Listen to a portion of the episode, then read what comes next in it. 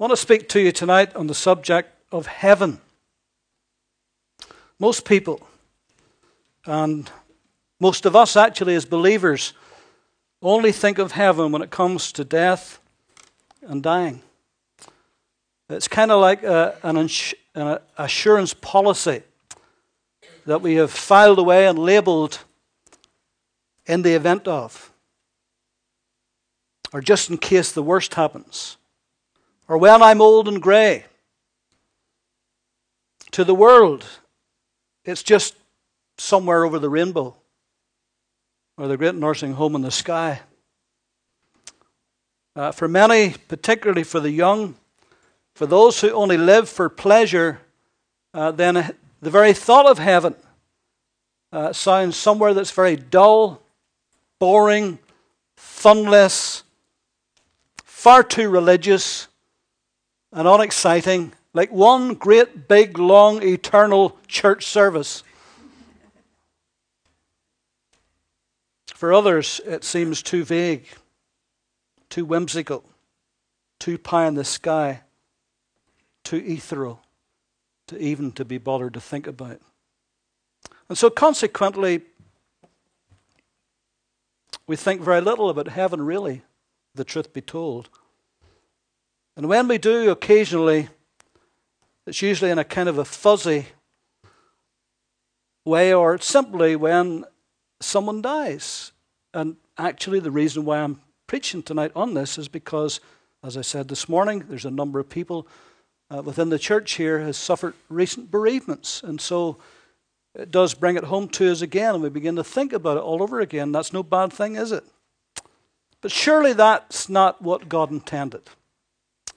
Surely God intended, if God made heaven for us, surely what He has made for us has got to be better than the best that earth has got. Surely. And if it doesn't beat the best that earth has got, then it's not what I think God can do. I, I, think God is a great God. I think He's an imaginative God. He's a creative God. He's a big God. And surely what He is doing for us right now, Jesus said He's gone to prepare a place for us. And after 2,000 years, surely what He is preparing for us is better than anything we could ever imagine on this earth. C.S. Lewis said, If I find in myself desires which nothing in this world can satisfy, the only logical explanation is that I was made for another world. And you and I are made for another world. Because this world is temporary, it's transient, it's going to be gone one day. In fact, there's going to be a new earth one day. And so everything in this world will pass away. There is an expiry date on it.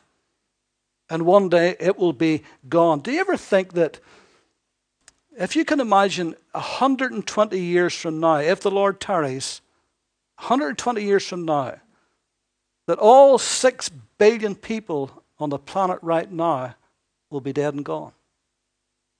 Gone where? Gone to what? Gone to whom? They're gone somewhere. And that's only in 120 years. So let's not be vague or fuzzy about our eternal home. Not like the English vicar one time when he was asked what he expected after death. His reply was, Well, if it comes to that, I suppose I shall enter into eternal bliss. But I really wish you wouldn't bring up such a depressing subject. And for some people, it would be a depressing subject, but not for the believer in Christ, it's not. Because the Apostles Paul said, to be with Christ, which is what? Far better. Far better than we could ever even begin to imagine. Revelation 21 and 22 describes what heaven is like, or at least its capital city, the New Jerusalem.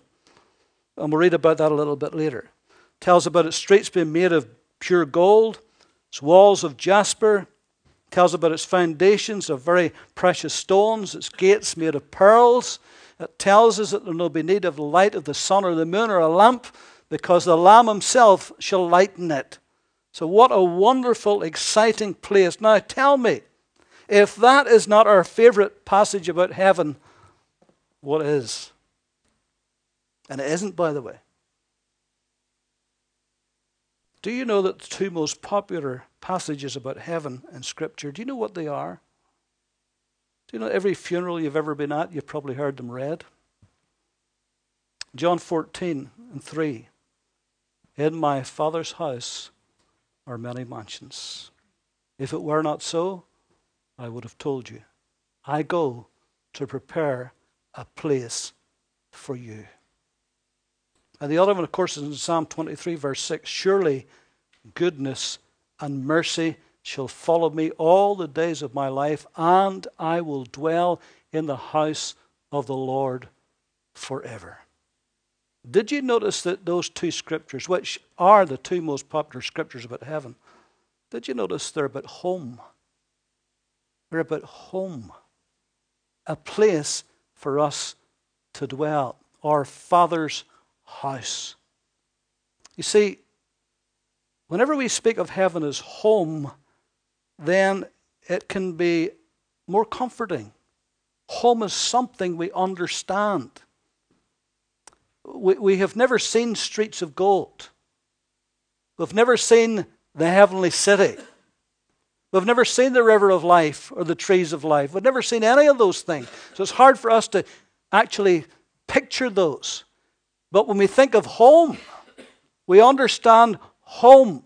No matter where you are in the world that you travel, when you get back again, there's nowhere like home.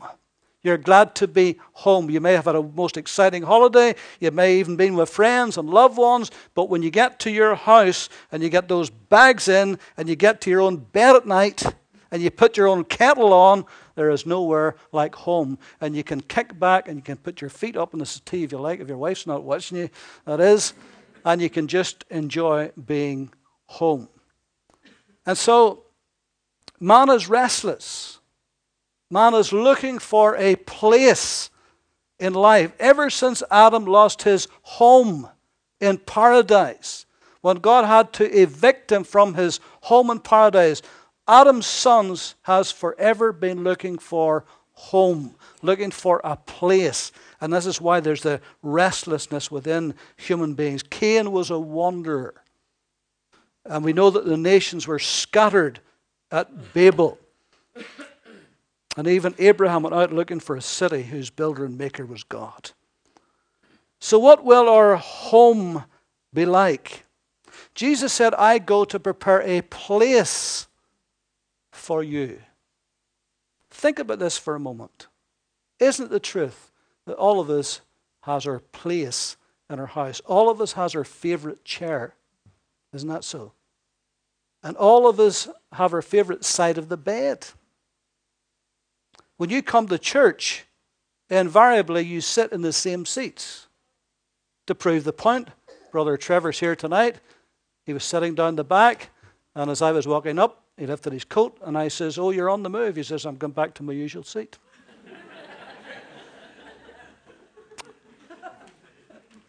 Because he doesn't like sitting down there at the back. It's not a usual seat. And that's human nature, and you all laugh, but you're exactly the same. I know who's missing generally in church by looking at the empty seat. Because you sit there every week, week in, week out. And you kind of look at somebody, they're sitting on it as if to say, You're sitting in my seat. And so Jesus says, I got to prepare a place for you, your own place where you'll be comfortable, that belong to you and you alone that's yours for all eternity. I prepare a place for you. And so, what will heaven be like? Well, heaven will be our home because our Father is there. In my Father's house are many mansions, and because our Savior is there, I go to prepare a place for you. And so, because our Father is there and because our Savior's there, it's going to be home for us.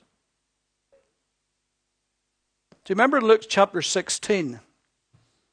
See, one of the questions that people ask would about heaven, and uh, listen, by the way, there's, there's too many questions for me to answer tonight, so I may not get around to yours, and I may actually pose more questions than I give answers. Because it's a big, big, big, big subject. There's over 580 verses, references, I should say, about heaven in the Bible. So it's a big, big subject, and we don't know everything about it, but we know more than we, well, we ought to know more than we do. Actually, if we read the scriptures, we'd find out lots about it. But one of the questions that invariably is asked about heaven is Will we know each other in heaven? Absolutely. Why wouldn't we know each other in heaven? If we know each other on earth, why wouldn't we know each other in heaven? You remember in Luke chapter 16 how that the rich man and the beggar Lazarus, and the beggar Lazarus died. And the rich man died. And the beggar Lazarus went to Abraham's bosom. That was a, uh, a Hebrew way of, of saying paradise. And then there was a great gulf fixed between him and the rich man in Hades. Now, you have to understand this is before Jesus went to the cross, before he died, before he was resurrected again, and during that period between his death and the resurrection, how he went into that place and he led captivity captive. So that Abraham's bosom, that paradise place, with that gulf between that and Hades, that part's empty today. So now, today, when you die, it's absent from the body and it's present with the Lord. And so that was a, a kind of heaven, as it were, if I can use that term. That was as close as they got to it at that point. And it's very, very obvious that the rich man and Lazarus knew each other. Very obvious. Because the rich man said to Abraham, Father Abraham, he says, Get Lazarus to go and dip his finger in water and touch my tongue. I am tormented in this place. And so it was obvious that they knew each other.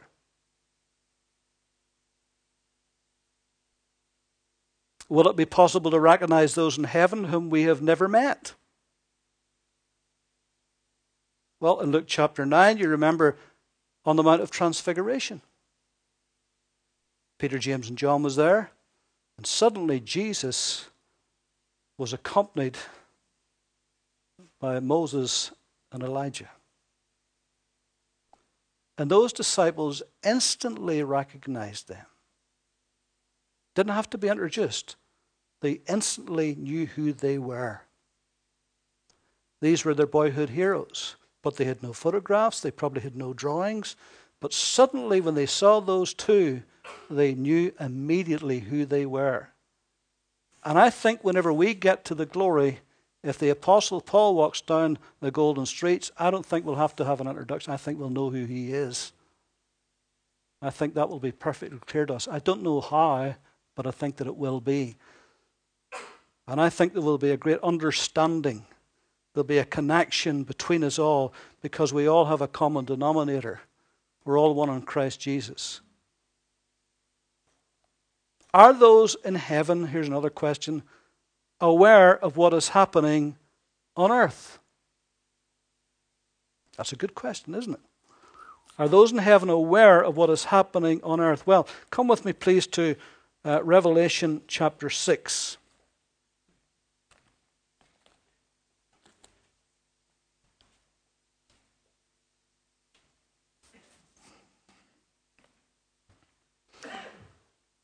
And you know there was three sets of judgments in Revelation. One of them was seal judgments, and here, and the fifth seal was opened. This is in Revelation six, verse nine. And when he opened the fifth seal, I saw under the altar the souls of those who had been slain for the word of God and for the testimony which they held. And they cried with a loud voice, saying, How long, O Lord, holy and true? Until you judge and avenge our blood on those who dwell on the earth.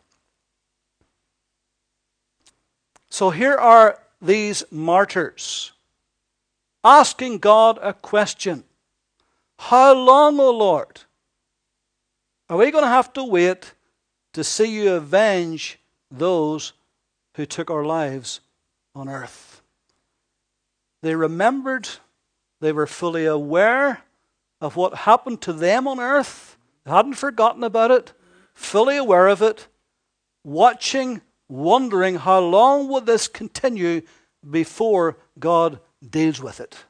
Because they know that God's a God of justice and He's a righteous God and He will deal righteously. But they wanted to know.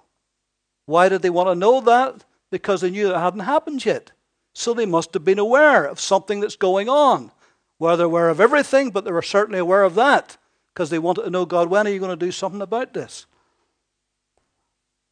Then a white robe was given to each of them, and it was said to them that they should rest a little while longer until both the number of their fellow servants and their brethren, who would be killed as they were, was completed. And so there is a knowledge, some kind of knowledge, that we see here with the martyrs at the very least, who could see what was going on on earth. In Revelation 18,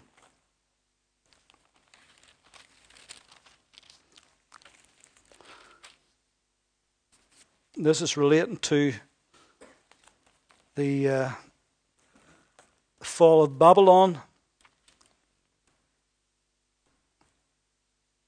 Verse 19 And they threw dust on their heads and cried out, weeping and wailing, and saying, Alas, alas, that great city, in which all who had ships on the sea became rich by her wealth, for in one hour she is made desolate. Note this Rejoice over her, O heaven, and you holy apostles and prophets, for God has avenged you on her. So, right now, in heaven, there are those, scripturally we saw that, who has an understanding of what's happening on earth and who are patiently waiting until that day and that hour when God will judge this earth and they're waiting for it. And they know it hasn't happened yet.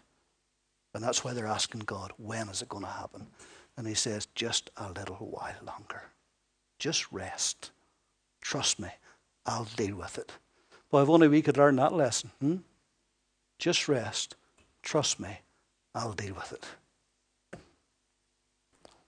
Now, what about Hebrews chapter 12? Let's get a little bit closer to home.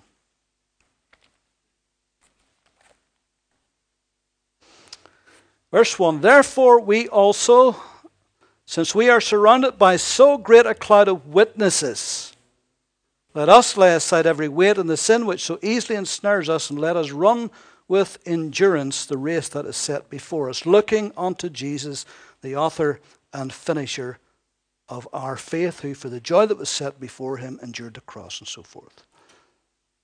Therefore, we also, since we are surrounded by so great a cloud of witnesses.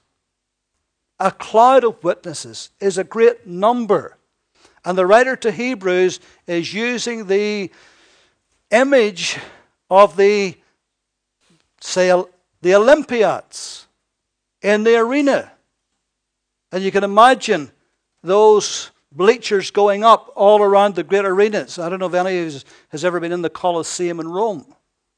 You get a understanding of the sheer scale of that place in its heyday. It was massive, held thousands and thousands and thousands and thousands.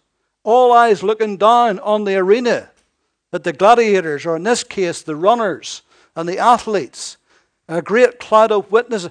Who is the great cloud of witnesses? Who are they? Are they Old Testament saints? No question about it. I'm sure they are. But could they not be also those who have gone on before us? A great cloud of witnesses have joined the Old Testament saints and watching and looking at what's going on in this earth. All the more reason why we should be pressing ahead and running our race and make sure we finish the race that is set before us and not allow anything or anybody to hold us back from running the race that God has got designed for us to run. Listen to this scripture in Luke chapter 15.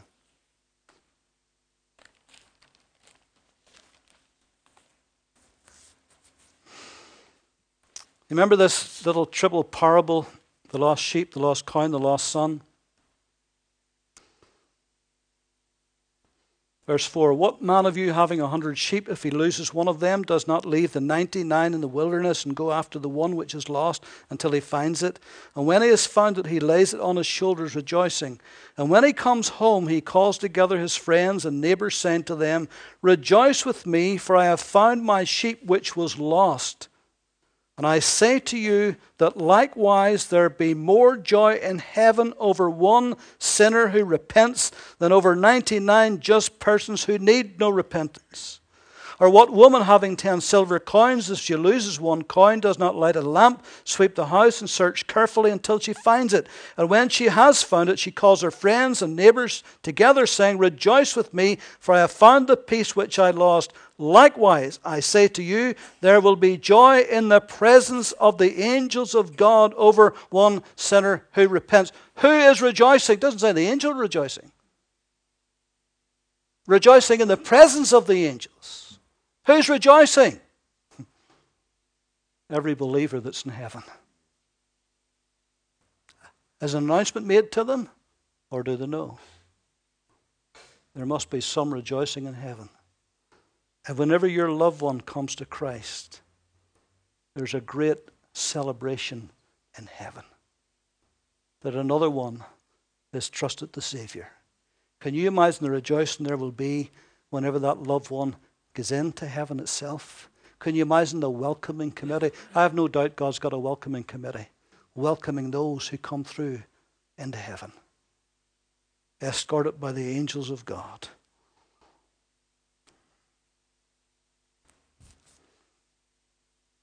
How real is heaven?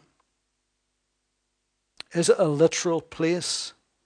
Or is it simply a state of mind? There was those who would try to make us believe as Christians that it's just a state of mind, that it's just metaphorical, and it's not literal, it's not really real, it's just trying to teach us something and all the rest of it. Baloney. It's real, it's literal, it's material. It's more real than this building that you're sitting in right now. Jesus said, I go to prepare a place for you, not a state of mind for you, a place for you. And He's prepared it. What about Hebrews chapter 11?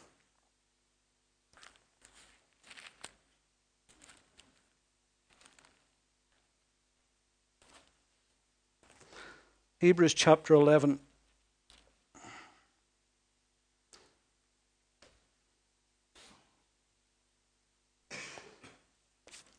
Verse 8 say, verse 8 first. By faith Abraham obeyed when he was called out to go to the place which he would receive as inheritance. And he went out, not knowing where he was going. By faith he dwelt in the land of promise as in a foreign country, dwelling in tents with Isaac and Jacob, the heirs with him of the same promise. For he waited for the city which has foundations, whose builder and maker is God. And then down in verse 13, these all died in faith not having received the promises, but having seen them afar off, were assured of them, and embraced them, and confessed that they were strangers and pilgrims on the earth. For those who say such things declare plainly that they seek a homeland. And truly, if they had called to mind that country from which they had come out, they would have opportunity to return. But now they desire a better, that is, a heavenly country. Therefore, God is not ashamed to call them their God. Not ashamed to be called their God, for he has prepared a city for them. That sounds pretty material to me, that proud city. That sounds as if that's something that's real and lasting. In Hebrews 13, in verse 14, for here we have no continuing city, but we seek the one to come. And so when the Bible speaks of heaven and it speaks of a heavenly city, it's literally talking about the New Jerusalem. The New Jerusalem, which is the capital of heaven. Heaven's a country. I mean, it is a literal place with a capital city, with streets and rivers and trees, and it's populated. And it's more real than this. This will pass away. This old world is going to be purified by fire, Peter says one day. In fact, he says the very atmosphere stored up with it for the day. But heaven is eternal. The New Jerusalem, in chapter, let's just read a little bit about this because this is just mind blowing. It's mind boggling. Chapter 21 of Revelation. I saw a new heaven and a new earth. For the first heaven and the first earth had passed away, and also there was no more sea. Then I, John, saw the holy city, New Jerusalem, coming down out of heaven from God, prepared as a bride adorned for her husband. And I heard a loud voice from heaven saying, Behold, the tabernacle of God is with men, and he will dwell with them, and they shall be his people. God himself will be with them and be their God and God will wipe away every tear from their eyes, and there shall be no more death, nor sorrow, nor crying. There shall be no more pain, for the former things have passed away. He who sat on the throne said, Behold, I make all things new. He said to me, Write, for these words are true and faithful. And he said to me, It is done. I am the Alpha and the Omega, the beginning and the end. And I will give of the fountain of the water of life freely to him that thirsts. He who overcomes shall inherit all things, and I will be his God, and he shall be my son. But the cowardly, the unbelieving, the abominable, murderers, sexually immoral, sorcerers, idolaters, and all liars have their place part in the lake which burns with fire and brimstone, which is the second death. And then it goes on to describe then one of the seven angels who had the seven bowls filled with the seven last plagues came to me and talked with me, saying, Come, I will show you the bride, the Lamb's wife. And he carried me away in the Spirit to a great and high mountain and showed me the great city, the holy Jerusalem, descending out of heaven from God, having the glory of God. By the way, this great city one day is going to descend down from heaven down upon the new earth. What a sight this is going to be. Listen to this. Having the glory of God, her light was like a most precious stone, like a jasper stone, clear as crystal. And she had great and a high wall with twelve gates, and twelve angels at the gates, and names written on them, which are the names of the twelve tribes of the children of Israel. Three gates on the east, three gates on the north, three gates on the south, and three gates on the west. Now the wall of the city had twelve foundations, and on them were the names of the twelve apostles of the Lamb. And he who talked with me had a gold reed to measure the city, its gates, and its wall. And the city is laid out as a square. Its length is as great as its breadth. And he measured the city with the reed, 12,000 furlongs. Its length, breadth, and height are equal. So it's cube shaped. Then he measured its wall 144 cubits according to the measure of a man that is, of an angel. The construction of its wall was of jasper. The city was pure gold like clear glass. Its foundations of the wall of the city were adorned with all kinds of precious stones. The first stone was a jasper, the second a sapphire, the third a chalcedony, the fourth emerald, the fifth sardonyx, the sixth sardius, the seventh chrysolite, the eighth beryl, the ninth topaz, the tenth chrysoprase, the eleventh jacinth, the twelfth amethyst. The twelve gates were twelve pearls. Each individual gate was of one pearl.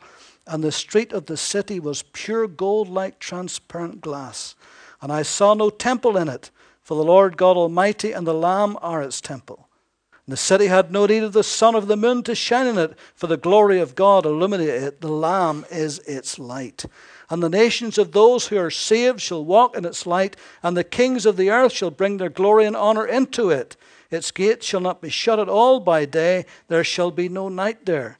And they shall bring the glory and the honor of the nations into it, but there shall by no means enter anything that defiles or causes abomination or a lie, but only those who are written in the Lamb's book of life. Just a couple more verses. And he showed me a pure river of water, clear as crystal, proceeding from the throne of God and from the Lamb in the middle of its street. And on either side of the river was the tree of life, which bore twelve fruits, each tree yielding its fruit every month. And the leaves of the tree were for the healing of the nations. And there shall be no more curse, but the throne of God and of the Lamb shall be in it, and his servants shall serve him. They shall see his face What a day that's going to be. His name shall be on their foreheads, and there shall be no night there, no need of lamp, nor light of the sun, for the Lord God gives them light, and they shall reign forever and forever. Glory to God. Now, let me remind you, for those of you who know and for those of you who don't know, this city is incredibly large, humongous, beyond anything that we can ever imagine on the face of this earth. It is 14 to 1500 miles long, wide, and high. Now, that is beyond our comprehension, is it not? The ground level will be nearly 2 million square miles. That's the ground floor. That's a big ground floor, isn't it? Nearly 2 million square miles. The city will be 15,000 times bigger than London, 20 times bigger than New Zealand, 40 times bigger than England, 10 times bigger than Germany or France, three quarters the size of America, bigger than the subcontinent of India. It has been calculated that it could easily accommodate the population more than 70 times the present population of this earth. That's just mind boggling, isn't it? How do you even begin to get your head around that? And somebody says if each floor was just 12 feet high, you could have over 600,000 floors. it could literally contain billions and billions and billions. See, God can do things on a grand scale. I was reading where somebody said, now that would be impossible because that would put the earth out of sync. The earth couldn't contain that. It would start to wobble with that weight on it. Well, God's a God of physics. He invented physics. He can do anything, can't he? Anyway, it's going to be a new earth that's going to be on, so God will have all that worked out. We don't need to worry about that. But God does everything on a grand scale. Do you know there's a mountain on Mars that is 15 miles high, that its base is the size of France, Olympus Mons, that's three times as big as Mount Everest. Do you know there's a canyon in Mars, the Valles Marineris, which is 10 times bigger than the Grand Canyon and five times deeper than the Grand Canyon? Many's been in the Grand Canyon in here. I know Trevor has. Some of us have. That's just a wee rut in the ground compared to this. In fact, you can go on Google Mars, and a photo of Mars will come up, and you see this great big massive gash right across it. That's what we're talking about here. Massive. And that's only a wee planet. And so God is a big God, He's a creative God, and He can do anything. And this city is on a massive, massive scale. And it says in Revelation 22, verse 1, that there is the river of life. And it's crystal clear, pure. It says that on either side of the river is the tree of life. And if it's neither side, then there must be more than one tree. So we can safely assume that there's lots of trees of life. And there's probably more than one river, too. There's probably tributaries all over the city. And it says that the leaves on the trees are for the healing of the nations. And the word they're healing is therapeia, which means therapeutic. You remember in the Garden of Eden how that God created Adam and Eve to live forever? And then they fell in sin. What was the first thing that God did? He blocked the way to the tree of life, didn't he? So they wouldn't live forever as sinful creatures. So there was something before that that they were was available to them to the tree of life that kept them immortal. Now we can't explain this. We don't know what exactly this means. But we do know from Scripture that in heaven there are the tree of life or the trees of life that produces fruit every month. And the leaves are for the healings of the nation, for the well being of the nations. There must be something that's good and wholesome and that's medicinal, could we say, that keeps people healthy and alive and well. Don't ask me to explain that. I don't even begin to understand that. I'm just telling you what the scriptures say. Now, listen. In Revelation chapter 2, verse 7, whenever Jesus is talking to the church at Ephesus,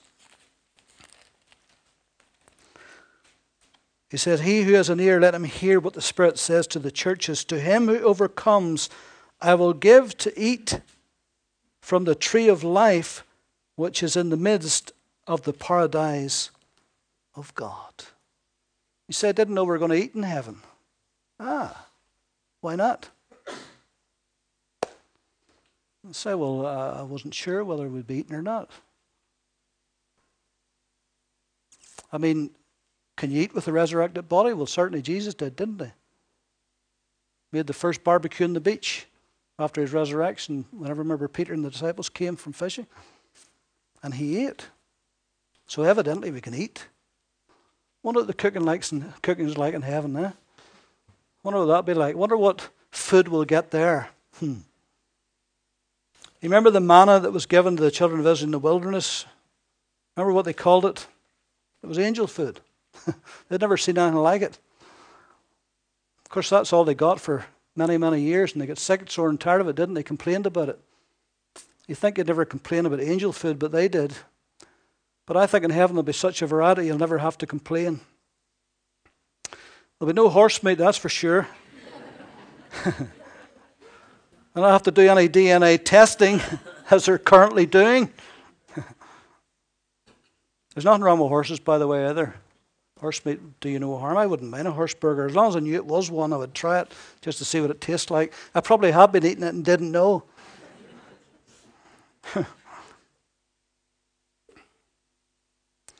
Ezekiel 47 and 12, listen to what it says. Along the bank of the river, on this side and that, will grow all kinds of trees used for food. Their leaves will not wither, and their fruit will not fail. They will bear fruit every month. This sounds like Revelation, doesn't it? Because their water flows from the sanctuary. Revelation, the river flows from the throne of God. Their fruit will be for fruit, for fruit. Their fruit will be for food, and the leaves for medicine, for well being.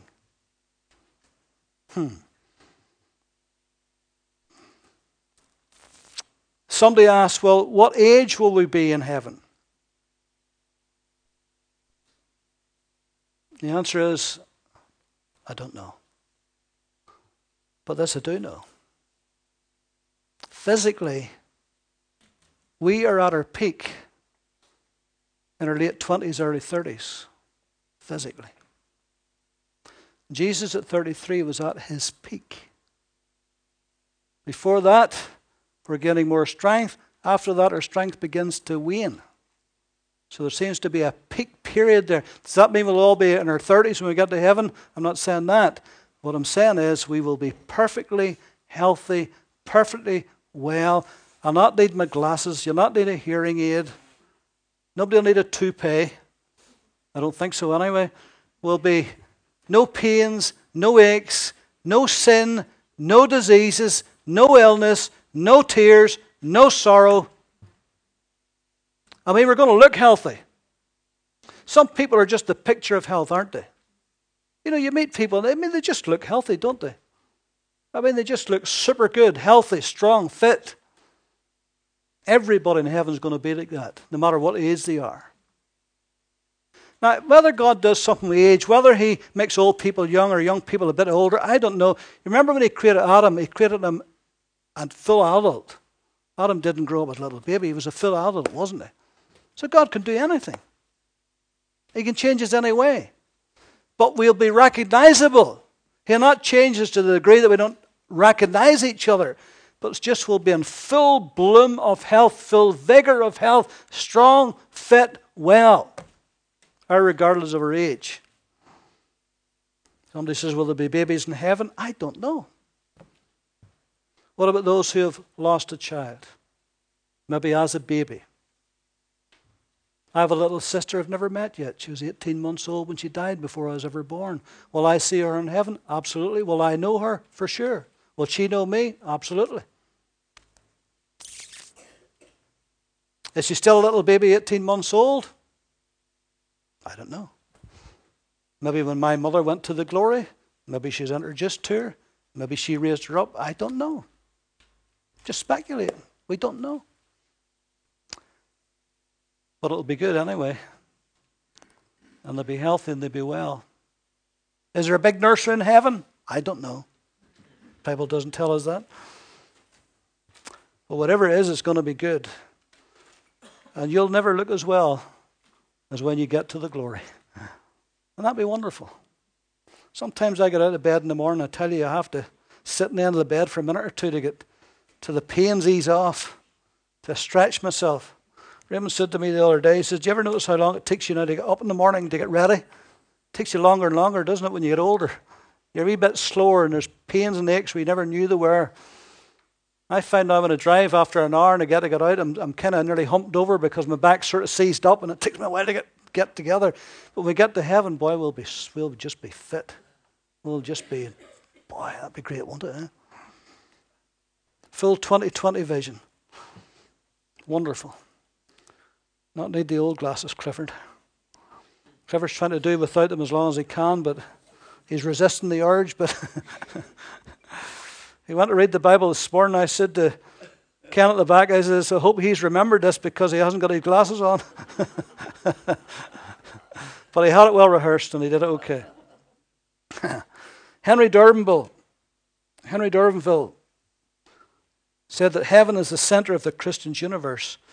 And we are bound to it by eight golden links. One, our Father is there. Our Father who art in heaven. Two, our Savior is there. Hebrews 9:24 Christ has entered into heaven itself now to appear in the presence of God for us. Our home is there. In my Father's house are many mansions. Our name is there. Luke 10 and 20 Rejoice because your names are written in heaven. Our inheritance is there. 1 Peter 1 says, We have an inheritance, incorruptible and undefiled, that does not fade away, reserved in heaven for you. Our life is there. In Colossians chapter 3, let me just read to this to verse 1. If then you were raised with Christ, seek those things which are above, where Christ is, sitting at the right hand of God. Set your mind on things above, not on things of the earth, for you died, and your life is hidden with Christ in God. So that when Christ, who is our life, appears, then you also will appear with him in glory. Hallelujah. And then our heart is there. Matthew 6 Do not lay up for yourselves treasures on earth, where moth and rust destroy, where thieves break through and steal, but lay up for yourselves treasures in heaven, where neither moth nor rust destroys, and where thieves do not break through and steal. For where your treasure is, there will your heart be also. And number eight, our citizenship is there. Philippians 3:20 for our citizenship is in heaven, from which we also eagerly await for the Savior, the Lord Jesus Christ. Glory to God. You know, heaven is important not only for who is there, but it's also important for who is not there. Now, you would be very careful who you would invite into your home, wouldn't you? Somebody just came knocking on your door at midnight and you had no idea in the world who they were, you would be very, very reluctant to invite them into your house, wouldn't you? Do you think God's any different about his house? You're only there by invitation.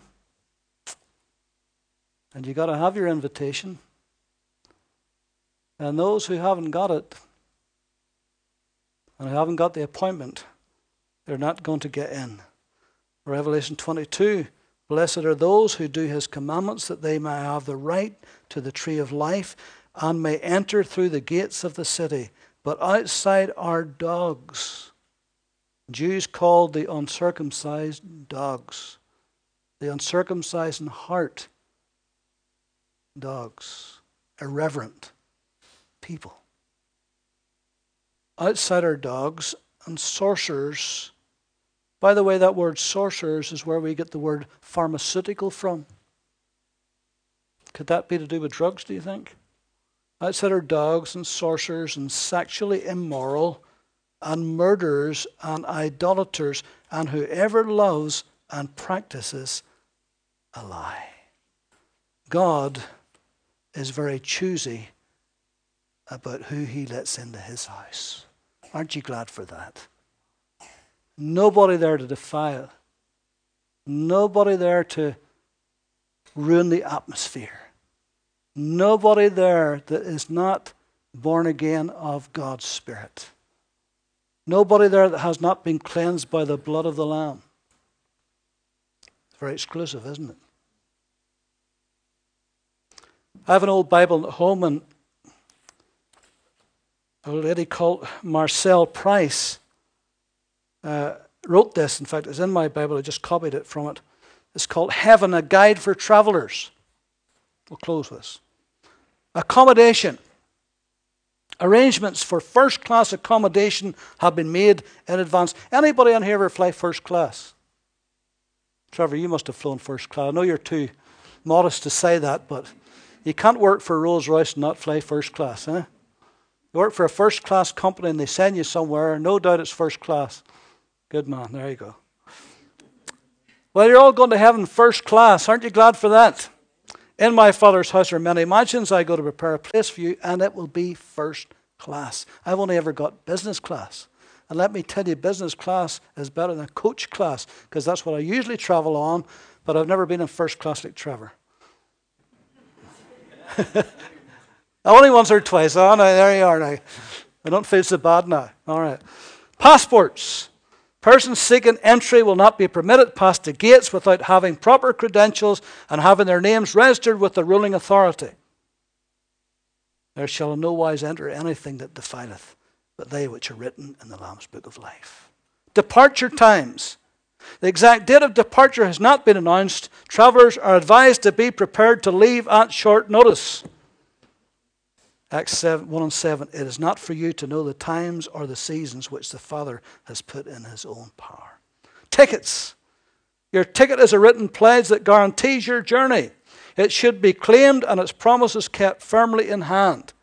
He that heareth my word and believeth in him who sent me hath everlasting life, shall not come into condemnation, but is passed from death unto life. Customs. Only one declaration is required while going through customs that if you shall confess with your mouth the Lord Jesus, believe in your heart God has raised him from the dead, you shall be saved. I remember whenever we, Clifford and I started to go to uh, Ukraine at the beginning, it's got a little bit more, uh, it's updated, can we say. The airport's been updated. And you used to have to go through the customs, and it was a kind of a cabin affair to get through that. And there was this big woman at the customs, big Russian woman. And the only English she knew was, How much you got? No, how much money you got. That was it. How much money you got. It didn't matter what you said. You said a million dollars. Okay. How much money you got? 50 quid. Okay. that was her job. How much money you got? She was a customs officer, She had to give her an answer. Immigration. All passengers are classified as immigrants since they're taking up permanent residence in a new country. The quota is unlimited. Glory to God. They desire a better country that is a heavenly for he has prepared for them a city. Luggage. No luggage whatsoever can be taken. Taken. We brought nothing into this world, and it is certain we can carry nothing out. Air passage. Travelers going directly by air are advised to watch daily for indications of imminent departure. Glory to God. We're looking for the rapture, aren't we? See, I still believe in the rapture. A lot of people doesn't, but I do. And we which are alive and remain shall be caught up together with them in the clouds to meet the Lord in the air, and so shall we ever be with the Lord. Vaccination and inoculation. Injections are not needed, as diseases are unknown at the destination. God shall wipe away all tears from their eyes. There shall be no more death, nor sorrow, nor crying, neither shall there be any more pain. Currency. Supplies of currency may be forwarded ahead to await the passenger's arrival. Deposits should be as large as possible. Lay up for yourselves treasures in heaven where neither moth nor rust corrupts and thieves do not break through or steal. Clothing, a complete and appropriate new wardrobe is provided for each traveler. He has clothed me with the garments of salvation. He has covered me with the robes of righteousness. Do you know you're going to get a nice, brand new linen? I was going to say frock there, but that's not the word. Garment down to your feet. That'll take us Westerners a wee bit of getting used to that, but it'll be okay. It'll be beautiful. Time changes. Resetting of watches will not be necessary to adjust to any day or night schedule. Why? Because the city has no need of the sun, neither of the moon to shine in it, because the Lamb is its light. Reservations, booking is now open. Apply at once. Now is the accepted time. Behold, now is the day of salvation. Coronation ceremony. The highlight of the journey is the welcoming reception and coronation which await each new arrival. For there is laid up for me a crown of righteousness, which the Lord, the righteous judge, shall give me at that day, and not to me only, but unto all of them that love his appearing. Glory to God. Isn't that good? Aren't you glad you're going to heaven? Sarah, you're very fond of makeovers, aren't you? All of us is going to get a complete body makeover. Not be grand. You imagine that a complete body makeover. Joni Tada Eareckson, as you know, is a quadriplegic. She has no fitting from her neck down, permanently in a wheelchair. And she says when she reads those scriptures that God is going to give her a complete body makeover, she says, What a joy that floods her soul when she will no longer be bound to that wheelchair. Now, she's doing a very good job, and let me tell you, she has influenced millions for Christ.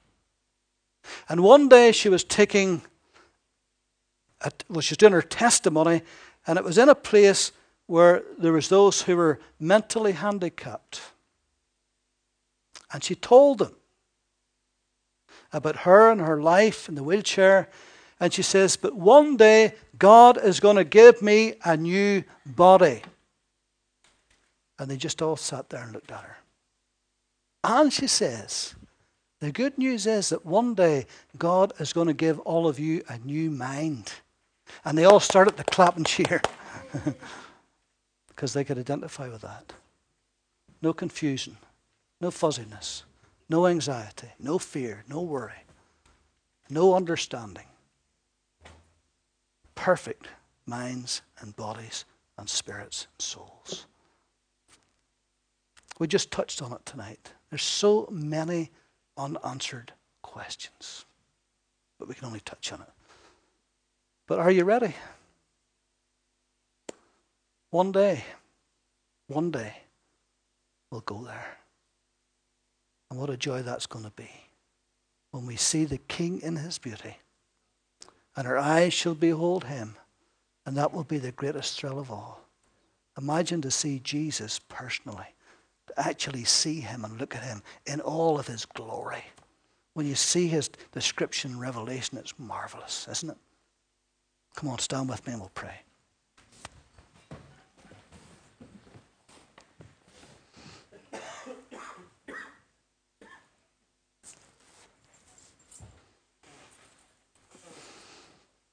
Lord, keep reminding us that we're just strangers and pilgrims journeying through this earth, as Peter says. That here we have no continuing city, but we seek one to come. Keep reminding us, Lord, in the busyness of this life and all of the difficulties that we face and the joys and the sorrows that in the midst of all of this, Lord, that we have an objective. We have a goal. We have a destination to reach. We're running in a race, and the finishing line is ahead. And Lord, help us, Lord, to lay aside every weight and everything that distracts us and holds us back so that we may run a race and that we may win the race. And Lord, one day we'll see you face to face. One day we'll gather around your throne and we'll sing the song of the redeemed. Lord, what a joy that's going to be. When all heaven will declare the glory of the risen Lord. And Lord, we'll join in, giving you thanks. So we bless you, Lord. We thank, Lord, of that New Jerusalem, Lord. Our minds are boggled. But Lord, what a thrill that's going to be. So much to explore, so much to do, so much to see. It's going to take all eternity, Lord, for you to reveal everything that you've got in store for us. And we give you honor and we give you glory tonight. And we thank you for your word in Jesus' name. Amen. Amen.